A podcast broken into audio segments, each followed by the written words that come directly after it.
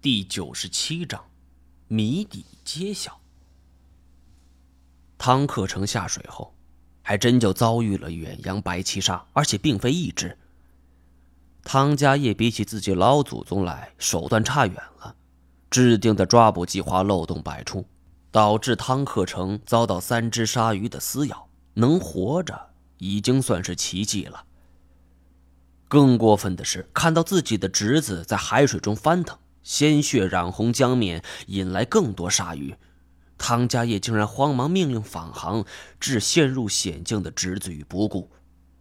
要不是船老板看不过去，将汤克成给救起来，后果不堪设想。在医院中，汤家业担心警方找上门来暴露自己行踪，连钱都没给侄子留下，自己就先跑了。多亏严显江路过，主动掏出一笔钱。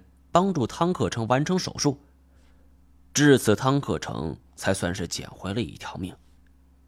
正因为如此，严显江让汤克成做什么，他就做什么。冒充甘小钱之类的事情，全部都是严显江直接或者派人跟他交代的。其实他刚入行没两天，甘小钱是何许人也，汤家业也没对他说过，只是把自己吹得叮当响。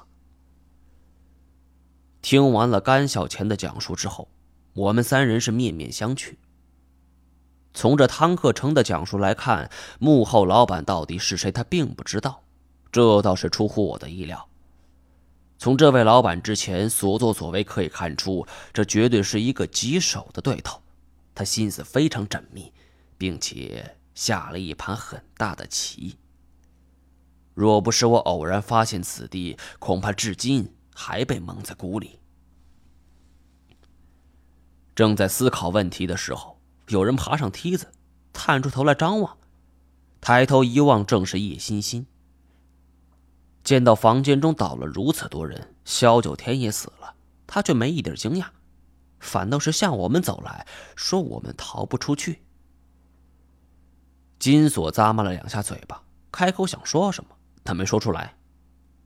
我是站起来。傲然道：“叶欣欣，你不要以为这样就能对付我们。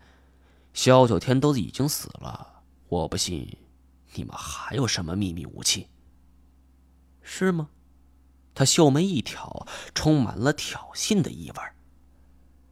金锁看到这种颇具自信的神情，心底先虚了。“，姐，你不会还有后手吧？”他刚说完，突然这身边太监就冲了上去。饶是他此刻伤势不轻，速度也比常人快多了。叶欣欣还没反应过来，银色短剑已经架在脖子上。太监冷冷道：“去见你的老板。”我刚说了一声 “A”，就不说话了。起初我认为自己跟叶欣欣关系不一般，这怎么说也不应该如此做。但是又一想，我们这一系列遭遇和麻烦都跟叶欣欣有着直接关系，何况他也曾经坑害过我，所以我干脆沉默不语。岂料叶欣欣见我如此，则是冷笑嘲讽：“张一毛，你还是这么天真。”我知道他是嘲笑我妇人之仁，但是我不在乎。如果我性格不是这样，我想我也不会在这里出现了。金锁也慌了，毕竟叶欣欣救过他。面瘫侠，别开玩笑，这这这，快把刀收了吧！你你知不知道？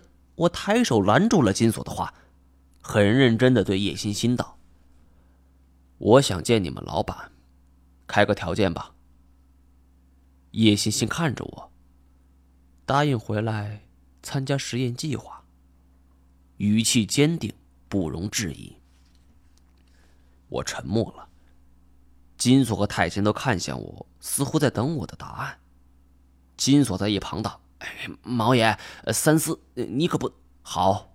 我答应你。”我抬起头道：“张一毛，我相信你不是出尔反尔之人，跟我来吧。你只能一个人。”说完，叶欣欣也不理会持剑威胁的太监，转身离去。我看了金锁和太监一眼，紧跟在叶欣欣的身后。临下楼之前，我对金锁道：“你们先去医务室吧，处理一下伤口，我随后就来。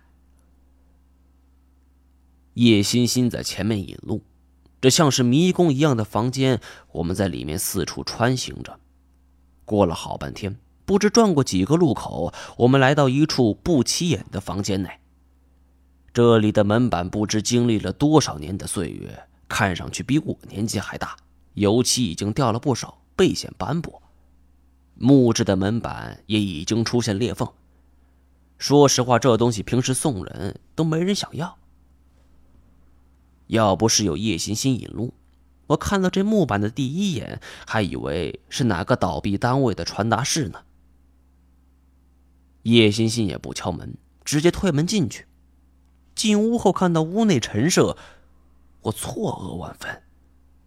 屋内的陈设跟我在云南景洪的店面布置是一模一样，从柜台到那把竹藤摇椅，甚至动物标本的陈设。都一模一样。